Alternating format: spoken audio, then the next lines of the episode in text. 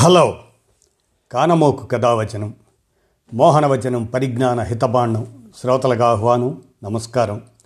చదవదగునెవరు రాసిన తదుపరి చదివిన వెంటనే మరొక పలువురికి వినిపింపబూనినా అది ఏ పరిజ్ఞాన హితబాండమవుపో మహిళ మోహనవచనమై విరాజిల్లు. పరిజ్ఞాన హితబాండం లక్ష్యం ప్రతివారీ సమాచార హక్కు ఆస్ఫూర్తితోనే ఇప్పుడు. మొల్లేటి అరుణ్ సేకరణగా జీవిత స్వగతం. రైతు శాస్త్రవేత్త నెక్కంటి సుబ్బారావు గారి జీవిత స్వగతాన్ని మీ కానమోకు కథ వచ్చిన శ్రోతలకు మీ కానమోకు స్వరంలో ఇప్పుడు వినిపిస్తాను వినండి. రైతు శాస్త్రవేత్త నెక్కంటి సుబ్బారావు జీవిత స్వగతం. సేకరణ మొల్లేటి అరుణ్. ఇక వినండి. శాస్త్రవేత్తలు చేయలేనిది రైతుగా సాధించా. తెలుగు అక్షరాలకున్న తలకట్టు లాంటి టీవీ అయిన రైతు జీవితం ఆయనది. వ్యవసాయ శాస్త్రవేత్తలు ఓడిన చోట ఓ సేద్యకారుడిగా నిలిచి గెలిచినవాడు ఆయన. ఆ క్రమంలో హరిత విప్లవం పితామహులందరినీ ఆచంటలోని తన పంట పొలాల వైపు నడిపించినవాడు.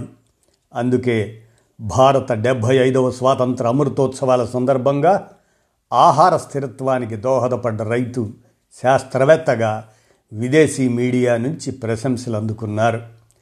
తన ఎనభై ఎనిమిదేళ్ళ వయసులోనూ కాడి వదలని పంట చేల్లో ప్రయోగాలు మానని నెక్కంటి సుబ్బారావు జీవిత ప్రస్థానం ఆయన మాటల్లోనే.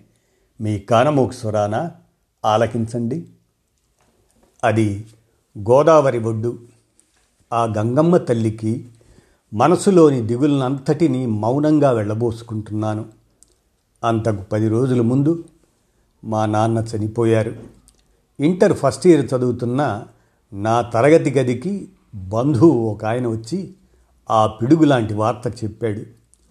అప్పటికి చాలా కాలంగా అనారోగ్యంతో బాధపడుతున్నారు నాన్న.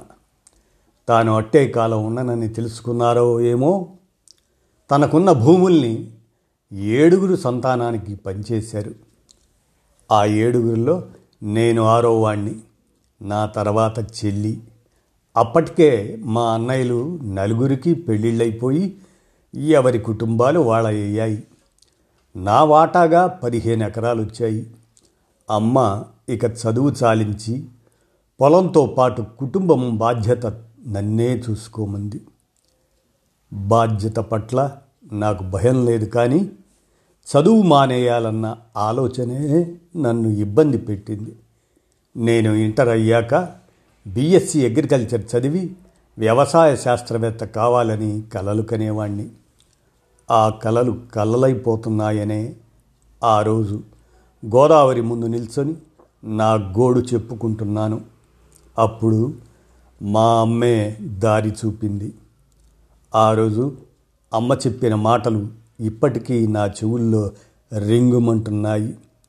జీవితంలో ఏది మనం అనుకున్నట్టే జరగదు. ఉన్నంతలోనే ధైర్యంగా ముందుకు సాగాలి. నాన్న వైద్యం కోసం పెట్టిన ఖర్చు తాలూకు అప్పు రెండు లక్షల రూపాయల దాకా ఉంది. నువ్వు వ్యవసాయం చేయకపోతే అది తీరే మార్గమే లేదు. ఏమో ఏదో ఒకరోజు ఈ భూములే నిన్ను గొప్పవాణ్ణి చేయొచ్చు. అంతా మంచికే జరుగుతుందనుకో అంది. ఆ మాటల్నే ఆశీస్సులుగా తీసుకొని తొలిసారి కాడి చేతబట్టాను. నాకు మా పెద్దన్నయ్య నాగేశ్వరరావే సాగులో తొలిపాఠాలు నేర్పారు. అప్పట్లో అక్కుళ్ళు కృష్ణ కాటుకలు అనే రెండు వరి రకాలే దొరికేవి. అవి ఆరు నెలల పంటలు. ఎకరానికి పదిహేను బస్తాల కన్నా ఎక్కువ వచ్చేవి కావు. అలా వచ్చిన ధాన్యమంతా అప్పులకు ఆ వడ్డీ కింద కడుతూ ఏదో నెట్టుకొస్తుండేవాణ్ణి. పంతొమ్మిది వందల అరవై ఐదవ ఏడాది అది. మనకు స్వాతంత్రం వచ్చిన ఆహార కరువు నుంచి విముక్తి రాలేదు. అమెరికా నుంచి ధాన్యాలు తెచ్చుకొని పేదలకు పంచాల్సిన స్థితి. బెంగాల్లోనైతే లక్ష మందికి పైగా తిండి లేక డొక్కలెండి చనిపోయారట. ఓ స్థాయిలో మన ప్రధాని అందరూ మూడు పూటలా కాదు ఒక్క పూట తినండి. మిగిలిన ధాన్యాన్ని పేదలకు పంచండి అని చెప్పే పరిస్థితి. ఆ నేపథ్యంలోనే ఫిలిప్పైన్స్లోని International Rice Research Institute IRRI అంటారు. ఆ ఇన్స్టిట్యూట్ అధిక దిగుబడులిచ్చే ఐఆర్ఎయిట్ అన్న వరి రకాన్ని రూపొందించింది. దాన్ని దక్షిణాదిన కోయంబత్తూరులోను ఆచంటలోను ఆచంట గ్రామంలోను ఎకరం పొలంలో ప్రయోగాత్మకంగా సాగు చేపట్టారు శాస్త్రవేత్తలు. కానీ వాళ్ళు అధిక దిగుబడి కోసం ఎక్కువ మోతాదు రసాయన ఎరువులు వాడటం గమనించాను నీటి వసతి ఎక్కువ ఉన్న మా గోదావరి తీర ప్రాంతానికి ఆ పద్ధతి సరికాదు అనిపించింది. శాస్త్రజ్ఞులు వాడగా మిగిలిపోయి కాలువల్లో పడేసిన నారు దొరికితే తెచ్చి మా పొలంలో ఒక చోట నాదైన పద్ధతిలో కేవలం పది సెంట్లలో వేశాను. పంట చేతికొచ్చే నాటికి మా ఊళ్ళోనే కాదు కోయంబత్తూరులోనూ శాస్త్రవేత్తలు సాగు చేసిన భూమిలో పద్దెనిమిది బస్తాలే వచ్చాయి. నలభై బస్తాలు వస్తాయనుకుంటే ఇంత తక్కువ దిగుబడి ఏమిటా అని అటు కేంద్ర మంత్రులు ఇటు శాస్త్రవేత్తలు తలలు పట్టుకున్నారు. అలా కుంగిపోయిన వాళ్ళకి కొత్త వెలుగులను చూపింది నా పది సెంట్ల పొలం. శాస్త్రవేత్తల ఎకరం పొలంలో పద్దెనిమిది బస్తాలు వచ్చాయన్నాను కదా. ఆ లెక్కన నా పది సెంట్ల భూమిలో ఒకటిన్నర బస్తా రావాలి. కానీ నాకు నాలుగు బస్తాలు వచ్చాయి. అంటే నా పద్ధతిలో ఎకరాకి నలభై బస్తాలు రావచ్చన్నమాట. అది చూసిన శాస్త్రవేత్తల ఉత్సాహం అంతా ఇంత కాదు.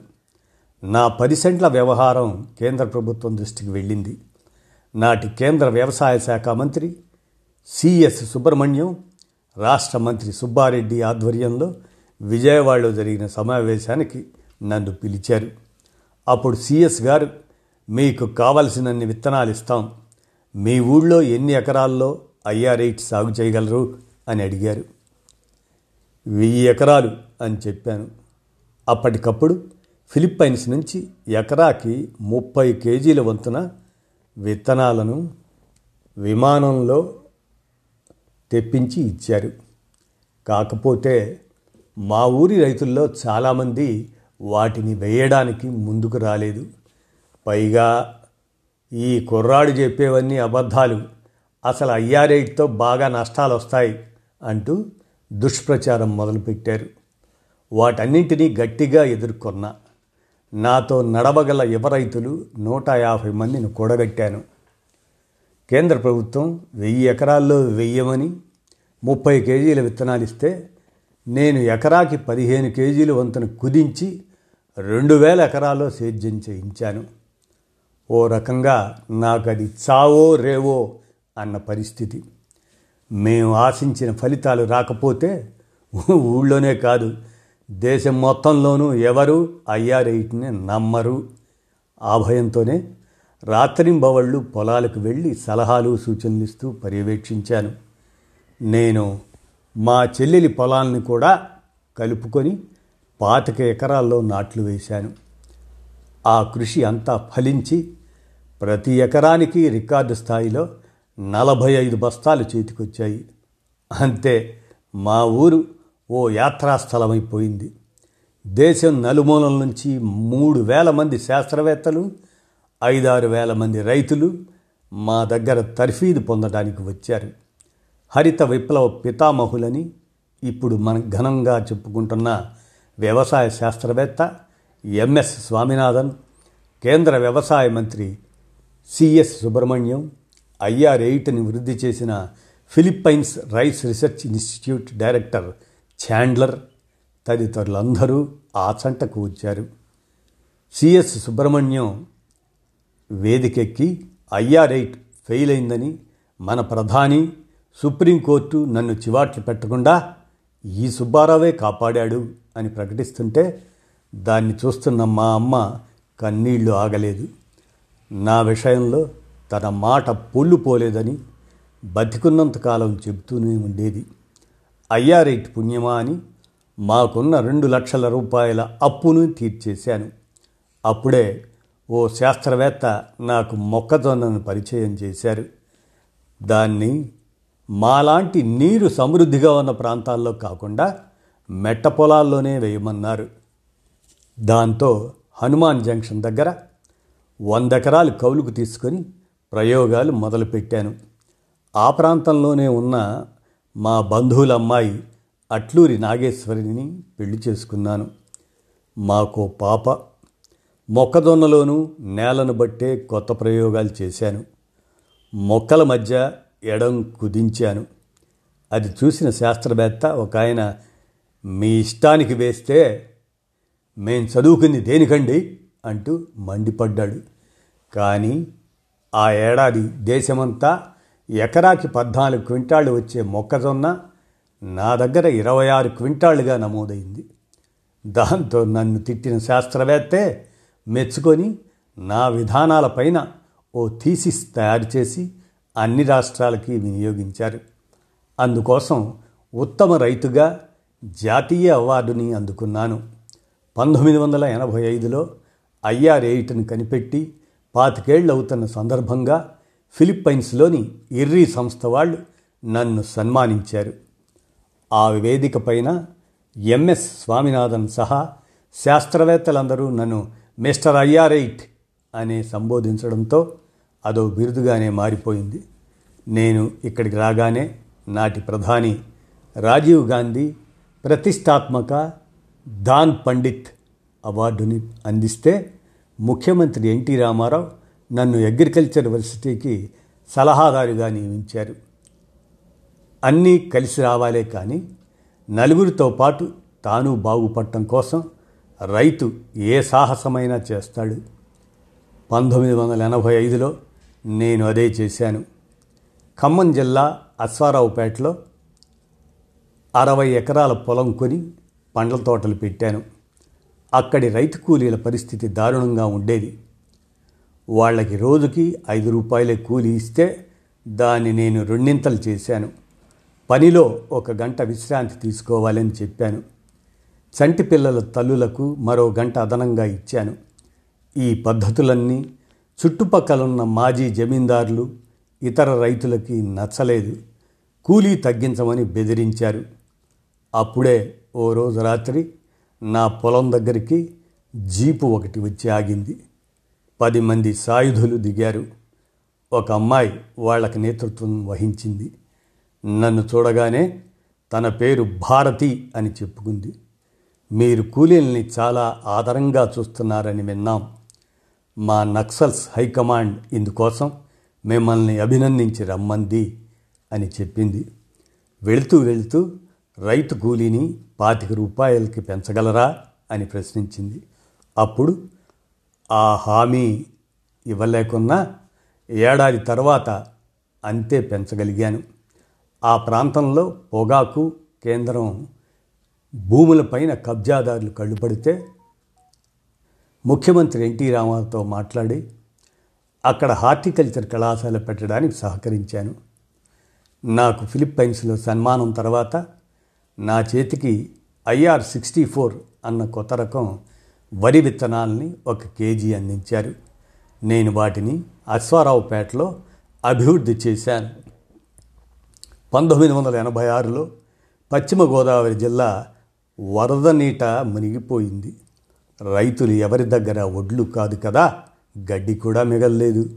నేను అశ్వారావుపేటలో అభివృద్ధి చేసిన విత్తనాలని కారులో వేసుకొని కేజీ చొప్పున ఐదు వేల మంది రైతులకు ఉచితంగా పంచాను. అవి వరద ప్రాంతాల్లో కరువు నీడ రాకుండా కాచుకున్నాయి.